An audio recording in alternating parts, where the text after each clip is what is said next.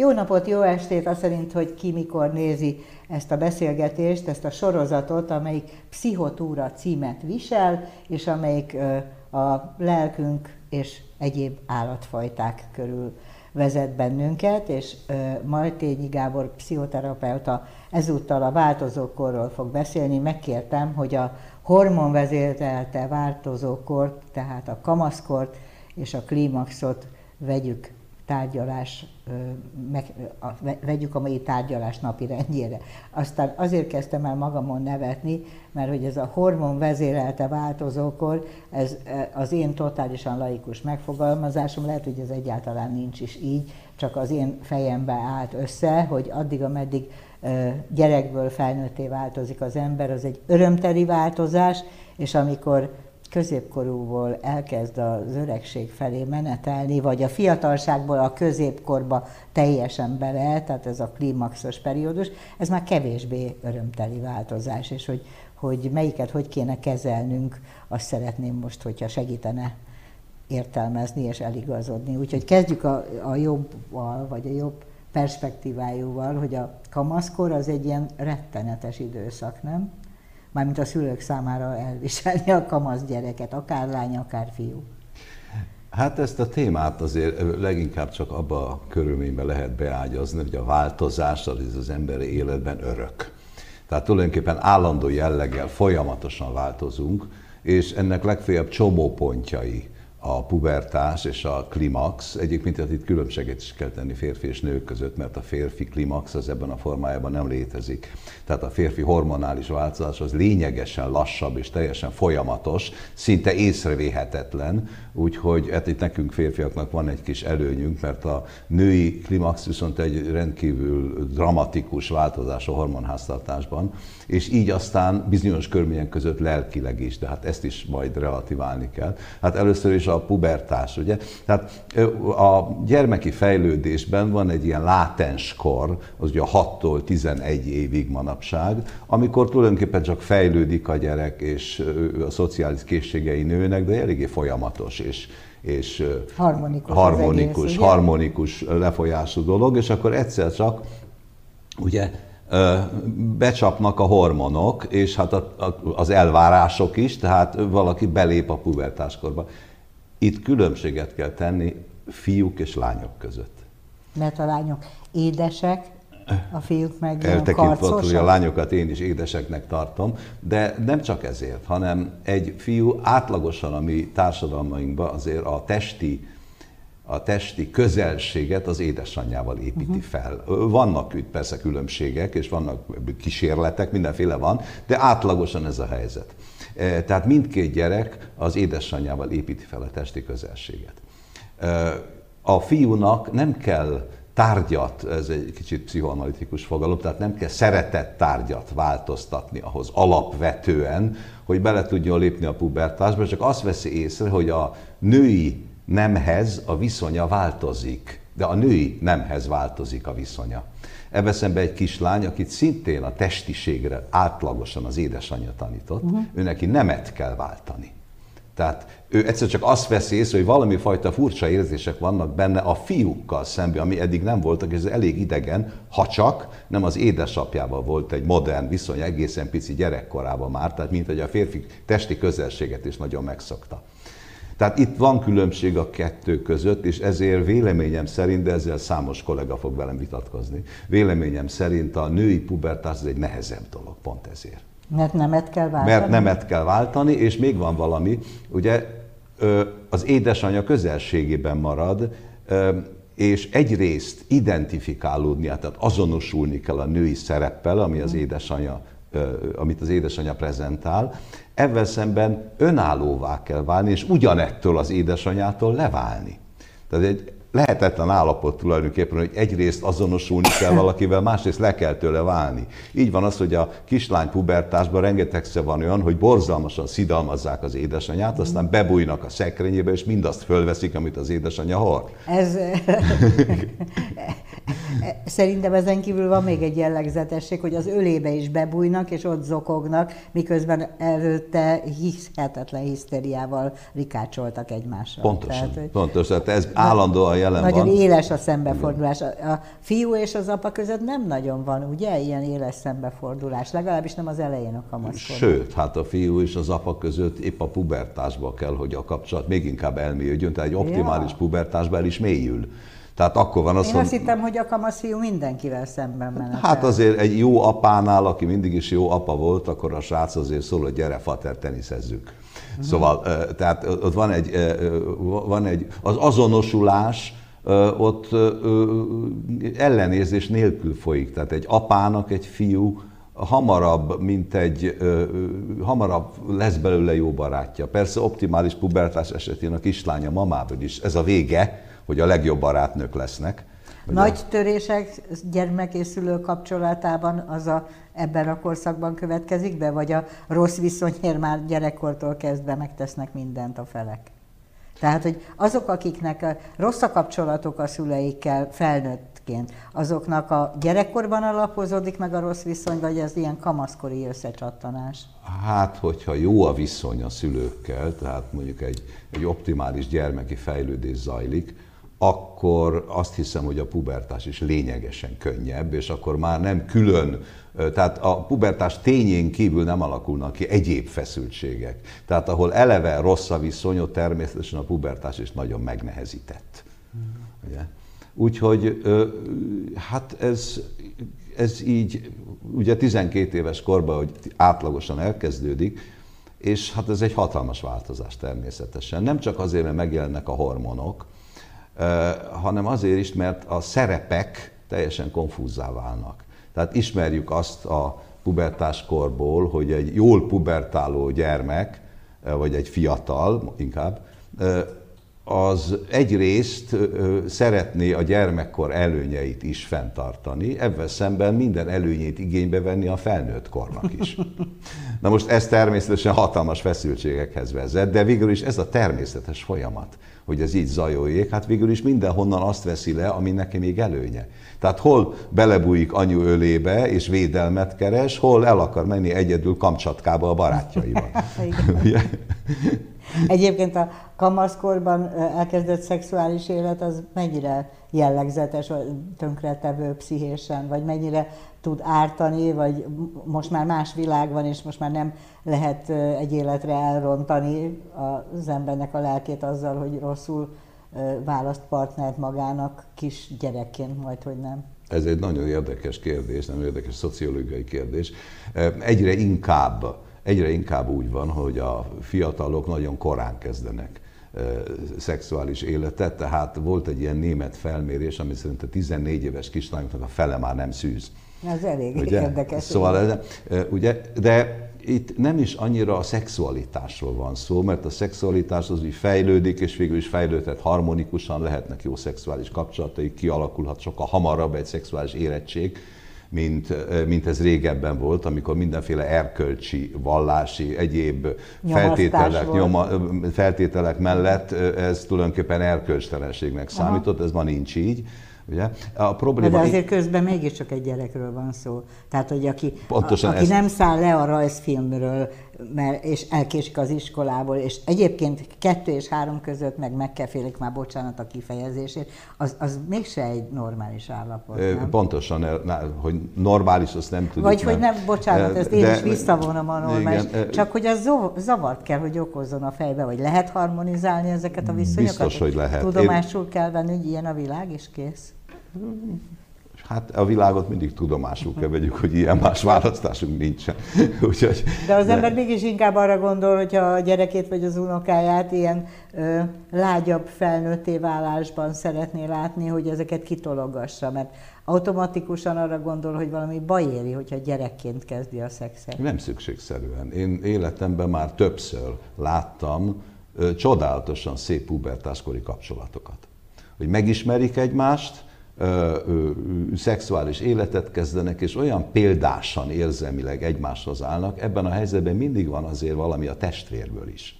Hmm. Tehát tulajdonképpen abból, hát, hát mert mind a ketten fi, hát kicsik, hát 15-16 évesek, ugye, és az érzelmi kapcsolatuk egymással az valami nagyon mélységes, félig gyerek, félig felnőtt ha. kapcsolat. Épp ezért nagyon nehéz, rengeteg olyan eset van, amikor ilyen egész fiatalkori kapcsolatok eltartanak a 24-25 éves korig, és akkor irtózatosan nehéz leválni, ha, ha szakításra kerül a sor, mert benne van az egész gyerekkori fejlődésnek a testvéri momentuma uh-huh. is. Egy kicsit olyan, mintha a testvérüktől kellene elválniuk, és ez borzalmasan nehéz tud lenni. De a nehézséget nem is annyira a szexualitásban látom, mert a szexualitás az így akár fejlődhet is, és jól is, erre is rengeteg uh-huh. példa van. De gondoljunk bele abba, hogy nekünk felnőtteknek egy párkapcsolatnak az érzelmi megterhelése az milyen hihetetlen érzelmi problémákat tud okozni. Most gondoljuk ezt meg, hogyha visszaszámoljuk a pubertáskorra, hogy semmilyen érzelmi tapasztalat ez ügyben nem áll rendelkezésre.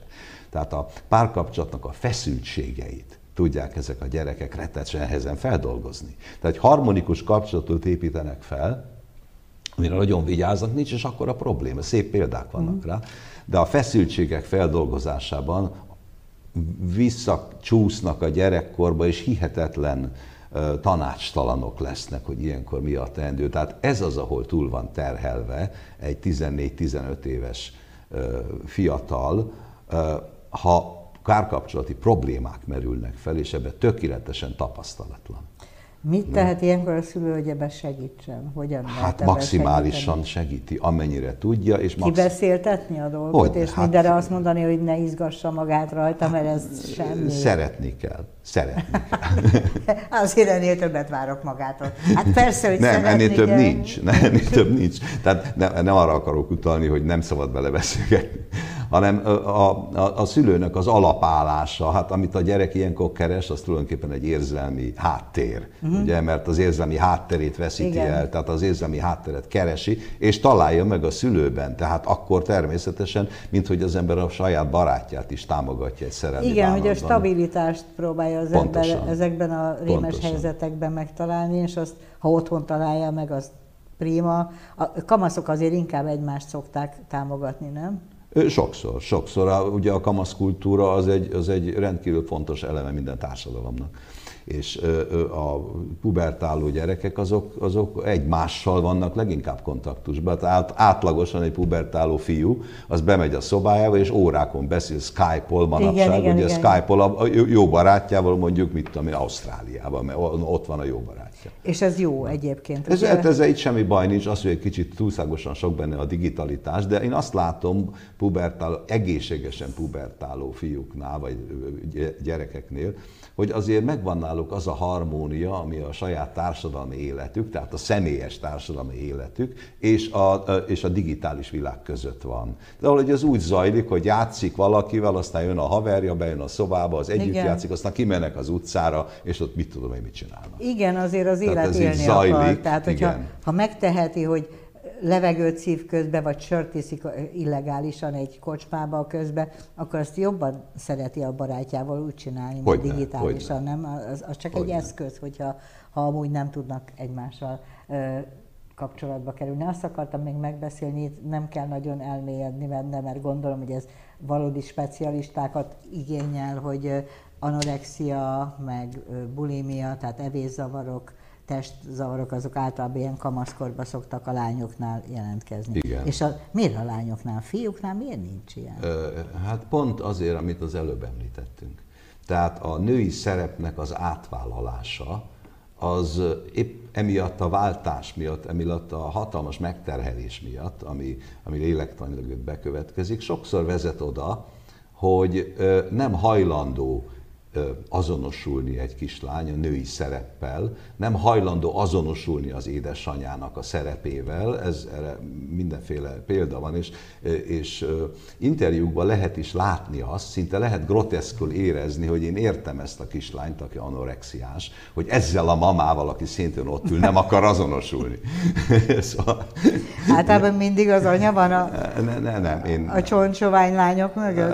Egyébként vannak ilyen terápiás irányzatok, olvasgatok, ami szerint a legelső lépése az lenne, és az egy anorexia terápiájának, hogy a mamától leválasztják. Amit leválasztódik a mamától, javul ez az állapot. Na hát ez elég érdekes. Na, ugye, tehát mindig meg kell vizsgálni azt, hogy a kislány miért nem akar azonosulni egy női szereppel, és miért akarja a másodlagos nemi jellegét nullára csökkenteni.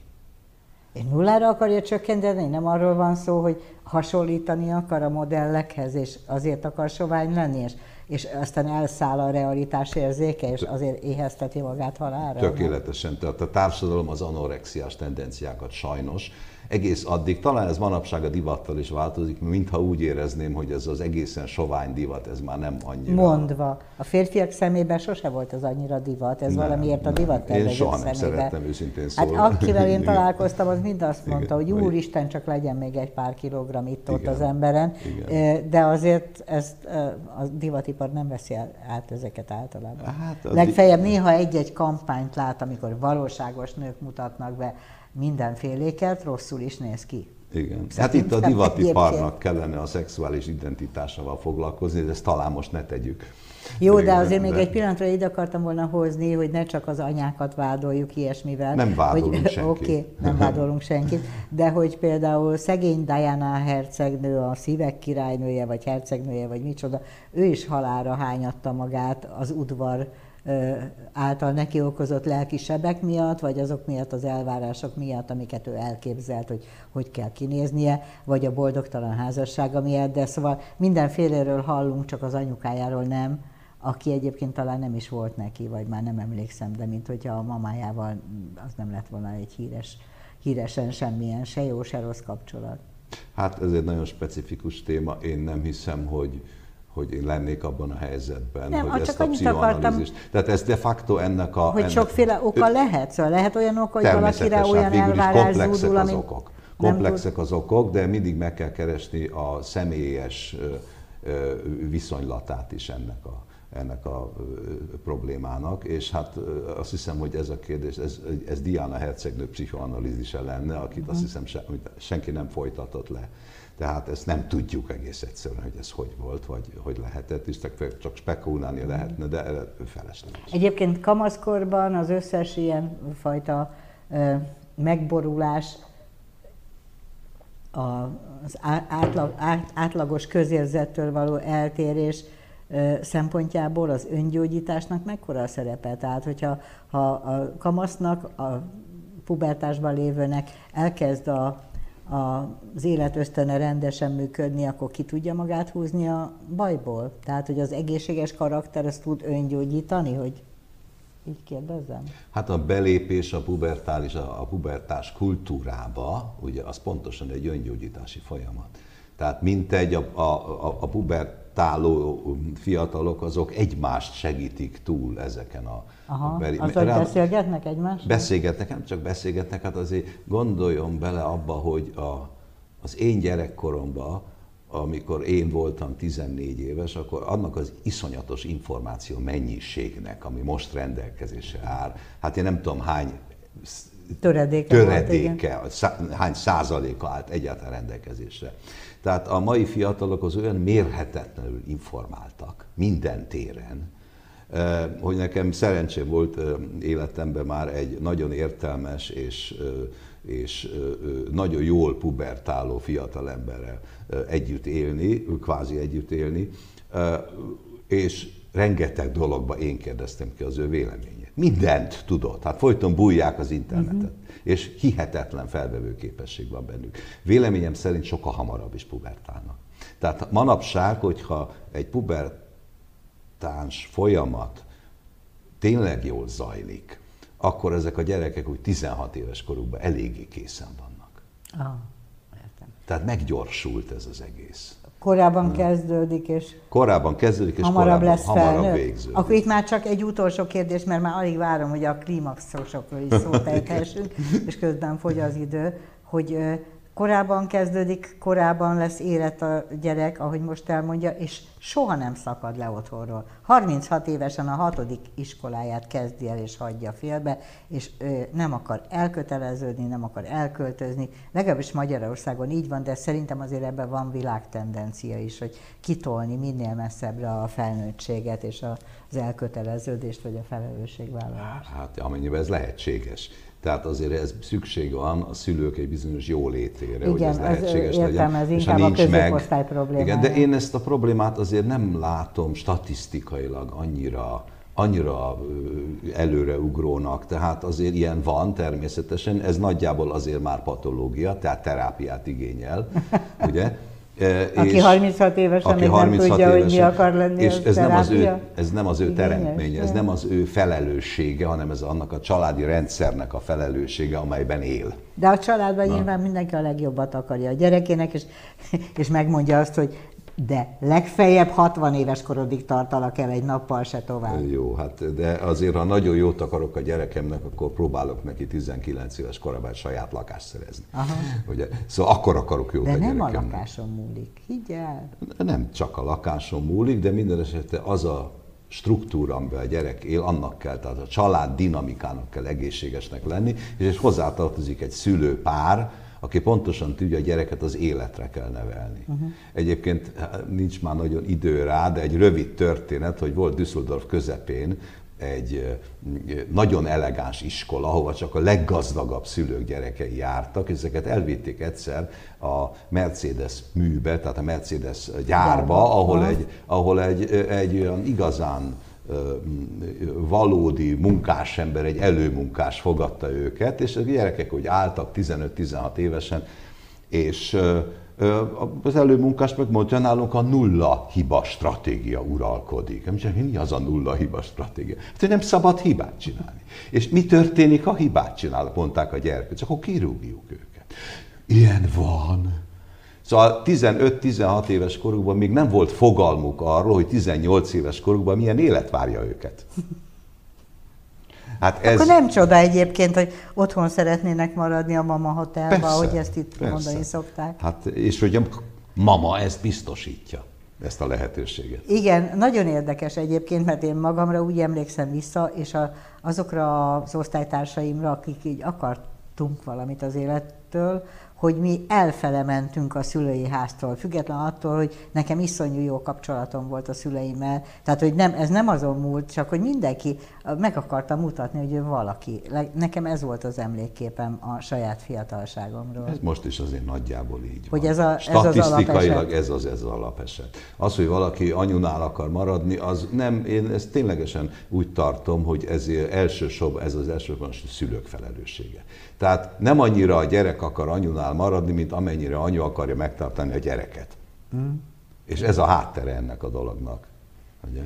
Az, ezzel most már tényleg befejezem ezt, mert tényleg, hát nem klimaxnak búcsút intünk, de hogy hogyan lehet azt az akarást kifejleszteni a gyerekbe, anélkül, hogy rá tehénkednénk különösebben, hogy, hogy megállja a helyét az életbe, hogy tanulja meg akarni. Tehát az akarást hogy lehet megtanítani. És ezt azért kérdezem, mert hogy van nagyon sok olyan tanítványom, mert sokáig tanítottam ezt a mi foglalkozásunkat, ami egy élvezeti foglalkozás, aki igazán sokra vitte, az, az általában messziről jött, mélyről jött, tehát hogy sokkal több a megszerzés ösztöne sokkal inkább benne volt azokban a tanítványaimban, mint az én gyerekemben, akinek nem kellett semmilyen küzdelmet folytatnia azért, hogy iskolába járjon, meg a karrierjét is saját magának csinálta, de nagyon automatikusan alakult, tehát hogy, hogy a jók neki egymás hegyén hátán jöttek, és, és én már látom, hogy nem fogja olyan sokra vinni, mint X meg Y, mert nincs benne az a, az, az őrült ásási késztetés, hogy csinálni, csinálni. Hát erről két dolog jut az eszembe. Az egyik az, hogy az akaratnak a fejlődése az már sokkal korábban zajlik. Tehát az akarat az a kettő és öt éves kör között alakul, és akkor kell nagyon odafigyelni, hogy a gyerek akaratát azt a szülők elfogadják, és ne letörjék. Tehát a szülőnek is mindig egy trauma az, hogy a gyereknek egyszer csak saját akarata van, és ahhoz keményen áll, és szeretni a saját akaratát. És hagyni, tudni kell hagyni a gyerek akaratát, és akkor kifejlődik, akkor már megvan a bázis. A másik pedig az, hogy ez egy érdekes összefüggés tényleg, hogy én is azt tapasztaltam az egész pacientúrám körében, hogy én ezt úgy neveztem maga, úgy neveztem, hogy a rideg marhatartás. A rideg igen. marhatartás az egyrészt oda vezet, hogy a gyerekeknek érzelmi problémájuk van természetesen ezzel, és szeretet igényesek, ebben szemben sokkal ink hamarabb és jobban megtanulnak verekedni, küzdeni igen. az életben, és, és valóban sokszor sokkal többre viszik.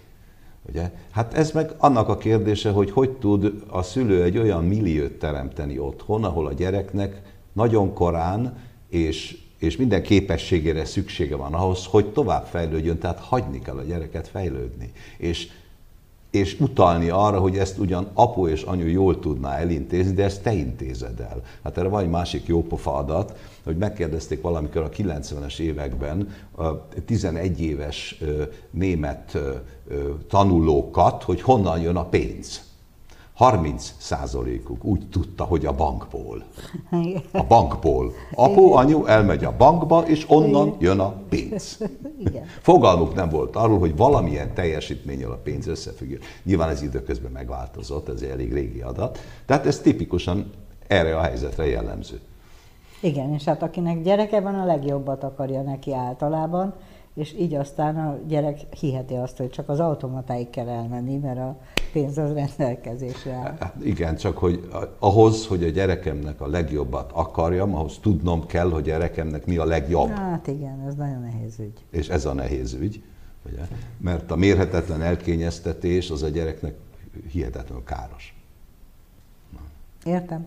Hát akkor most a gyerekeket és a kamaszokat magukra hagyjuk, és ugrunk a sokkal nehezebb helyzetben lévő klímaxosokhoz, mégpedig a nőkhöz, mert ahogy tanultuk ezelőtt negyed órával, vagy 25 perccel, a férfiaknak a változókor az lassú, annyira elnyújtott, hogy észre se veszik, tehát megúszszák. Ellenben a nők nem ússzák meg. Igen hanem kipusztul belőlük a hormon, és ezzel összefüggésben egy csomó rettenet következik be, illetve azoknál, akik hormont pótolnak, ez a rettenet mind nem következik be. Szép marad a hajuk, vidámak maradnak, csak amikor abba adják egyszer a hormonpótlást, akkor tör rájuk. 75 éves korukban mondjuk mindaz, amit mások 45 évesen intéznek. Ezt így nagyjából jól mondom? Én azt hiszem igen. Tehát a klimaktérium az egy az egy ténylegesen egészen, egészen csúf evolúciós trauma ugye a nők számára, mert nem pontosan lehet tudni, hogy hogy alakult ki ez, hogy a hormonháztartást az egy-két éven belül romlik tökéletesen el. De azonban ez is egy komplex probléma. Tehát a tapasztalat azt mutatja, hogy azok a nők, akik be vannak ágyazva egy saját társadalmi feladatba, akiknek jövőképük van, akik szeretnék még tovább fejleszteni a hivatásukat, akik, akik jó családi körülmények között vannak, a gyerekek jól fejlődnek. Ott a klimaktériumnak a pszichés megterhelése, eltekintve a biológiai megterhelést, ami ugyanakkora, de a pszichés megterhelése sokkal kevesebb. Tehát ott van mindig a probléma, amikor a klimaktérium megjelenésével valakinek a legfőbb identitása az volt, hogy ő nő, és ez a legfőbb identitása kérdőjeleződik meg. De hát attól, hogy nem szül egy gyereket, miért kérdőjeleződik? Nem ez a problémája a hölgyeknek, hanem a, a, hát először is a libido csökkenés. Ja. A libido csökkenés, és az ezzel járó biológiai tünetek egyúttal. Amiket mind lehet már megszüntetni, még a rendszeres hormonszedés nélkül is. Természetesen. Tehát, aki írtozik a hormontól, az is használhat ilyen ö, könnyítő szereket, amiktől egyébként a libidója is működőképes, meg a teste is. Természetesen, meg aztán itt kapcsolódik megint bele a párkapcsolati minőség. Tehát egy jó párkapcsolatban, ahol egy olyan pár, olyan partner, férfi partner áll rendelkezésre, aki ezt a periódust mint egy közösen elviseli és támogatva elfogadja és szereti és megerősíti a női minőségében akkor sokkal könnyebb ezt elviselni, mint hogyha rossz vagy semmilyen párkapcsolat nem áll rendelkezésre. Igen, és hát azért nagyon sokszor fordul az elő, hogy a nők pont ilyen 45-50 éves koruk körül vannak már elhagyva, tehát vagy esetleg léptek ki egy rossz kapcsolatból, mert annyira öntudatossá váltak, hogy Igen. meg a gyerek már egy kicsit nagyobb és könnyebben lépnek ki. Tehát, hogy sokszor éri egyedül a nőket a klimax? Hogyne, hát ez egy, ez egy elég szerencsétlen időbeli összefüggés, ugye, hogy mire a klimax eléri a nőket, addigra a gyerekek is nagyjából felnőnek, op, normális esetben. Kivéve mostanában, amikor egyszerre van kamasz gyerek klimaxos anya az egy összetétel, igen, igen az, az egy... egyikőjüknek se használ az ez egy, azt túl helyzet. kell élni valamelyiküknek, vagy mindkettőnek valamilyen formán. Úgyhogy annyiban relativálódnak ezek a dolgok, amennyiben a párkapcsolati, társadalmi viszonyok jók vagy rosszak az illető hölgy körül. Na most a hormon az pedig egy olyan dolog, hogy sajnos itt, hát, e, itt a, ugye akik ezért felelősek, azok a nőgyógyász mhm. kollégák uh-huh. engedelemmel, és ők pedig végtelen ambivalensek.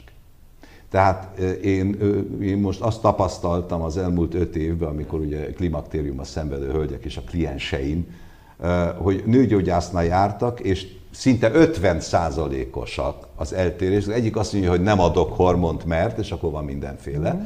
A másik az, hogy persze, hogy adok hormont, és az illető volt négy nőgyógyásznak, kettő ezt mondta, kettő azt. És elmegy a pszichiáterhez, És elmegy a pszichiáterhez, hogy mit csinálja. és mit csinálja? Hát Tényleg, ezt én nem tudom megmondani. Nyilván a nőgyógyász kollégák se véletlenül ambivalensek. Tehát tulajdonképpen egy kicsit úgy tűnik a dolog, hogy nem tudjuk, hogy a hormonkezelésnek az előnyei döntőek, vagy pedig az esetleges hátrányai döntőek. Ezt, és ez ráadásul, én azt hiszem, ez társadalom kérdése is. Tudomásom szerint az Egyesült Államokban ez a dilemma így nem létezik. Most ez azért van, mert bizonyos helyeken a nőgyógyászok konzervatívak, ezt nem tudom megválaszolni, de mindesetre egy elég eldöntetlen kérdés ez, hogy szabad-e, kell-e hormont adni a hölgyeknek. De van-e olyan megfigyelése, hogy pszichiáterhez a hormont használó nők kevésbé fordulnak, mint a hormont nem használó nők. Mármint, hogy a klímax kivéde, hatásait kivédendők. Hát, Tehát, ez, hogy harmonikusabb -e a lelki állapota annak, aki hormont Hát saját megfigyelésem erre nincs, ami statisztikailag érvényes lenne, de hát egészen bizonyos vagyok benne, hogyha a klimaxnak a biológiáját és ez a hormonális változás sikerül valamilyen formában beszabályozni, akkor a lelki tünetek természetesen kevesebbek.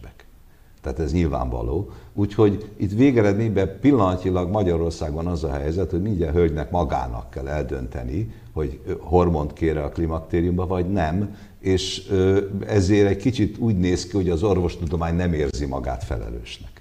Vagy legalábbis elhárítja. Vagy teljes, elhárítja teljes ezt, mértékben a, ezt a felelősséget, hogy ez most akkor hogy legyen. És akit annyira zavar a saját tünet együttese, hogy nem akarja bírni, az, hogyha értesült róla, hogy kivétheti ezt egyéb rizikóknak a bekapcsolásával, akkor az szedni fogja a hormont, aki pedig azt mondja, hogy ő nem avatkozik be a természet dolgába, az meg kibírja a saját öregedését. De azt szerettem volna mondani egyébként, hogy ez a klímax ügy ez azért kevésbé hangulatos, még akkor is, hogyha a kamaszkorban is az ember nagyon sok megrázkódtatáson megy keresztül, de azért a klímaxban mindig van valami, ami az elmúlás felé, vagy a veszteségek felé mutat. Tehát, hogy már nem a bőröm ronda lesz, a hajam kevesebb lesz nőként,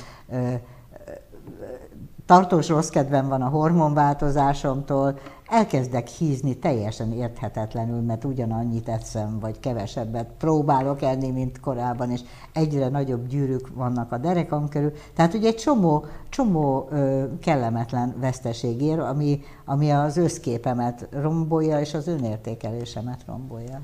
Igen, igen, és itt jön be megint az a kérdés, hogy egy embernek az identitása mennyi, egy nőnek az identitása, milyen mértékben hogy mondjam, a női lét, mint olyan, tehát hogy én egy vonzó nő vagyok, és az egyéb identitás faktorai, tehát a társadalomban milyen szerepem van, milyen hasznos vagyok, milyen anya vagyok, milyen És szülő, hogyha a társadalomban csillagos ötös vagyok, akkor is ugyanannyira fontos nekem a női identitás. Igen, de azt viszont a párja, a szerető párja fogja Mindig kivédeni. egy férfinek a visszatükröződés. Nem egy, hát én azt hiszem, hogy erre egy férfi úgy nem alkalmas. Hát, inkább, inkább arra nem, nem, nem egy férfi kevés, hanem nem a, a, hogy mondjam, a pár, a partner.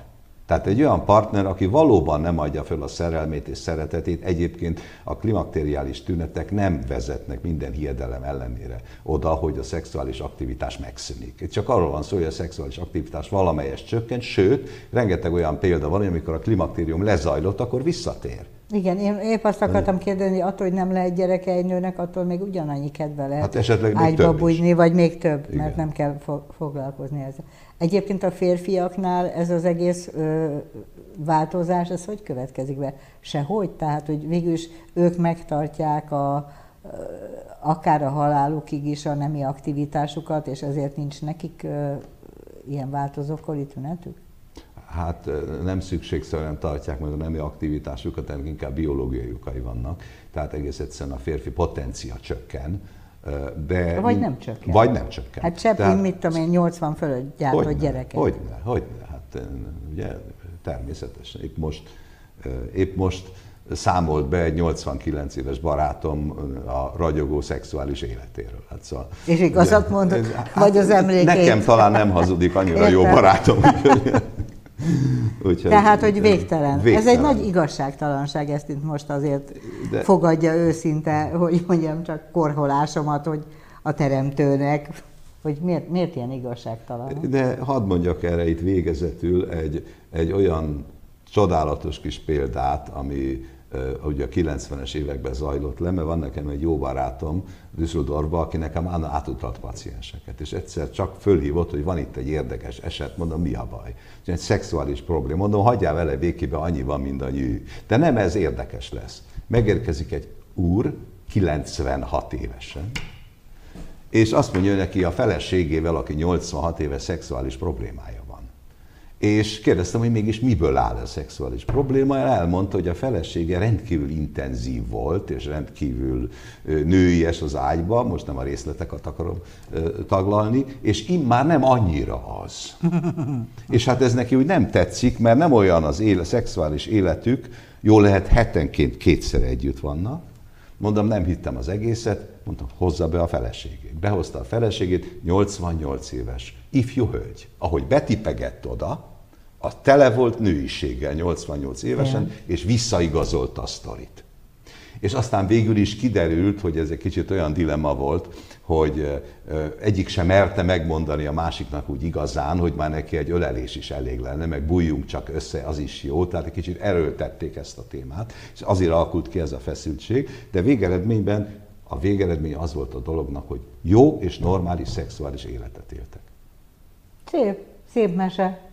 Mindenkinek ilyen szép öregkort kívánunk, és akkor ezzel kitárgyaltuk, hát nagyon szűken és nagyon vázlatosan, de szerintem azért igen érdekesen, legalábbis számomra érdekesen azt, hogy milyen a változókor, tinédzserkorban, meg klímax tájékán. Úgyhogy a legközelebbi adásunk az az öregséggel, öregedéssel foglalkozik. Szerintem akkor nem fogunk ennyit kacagni.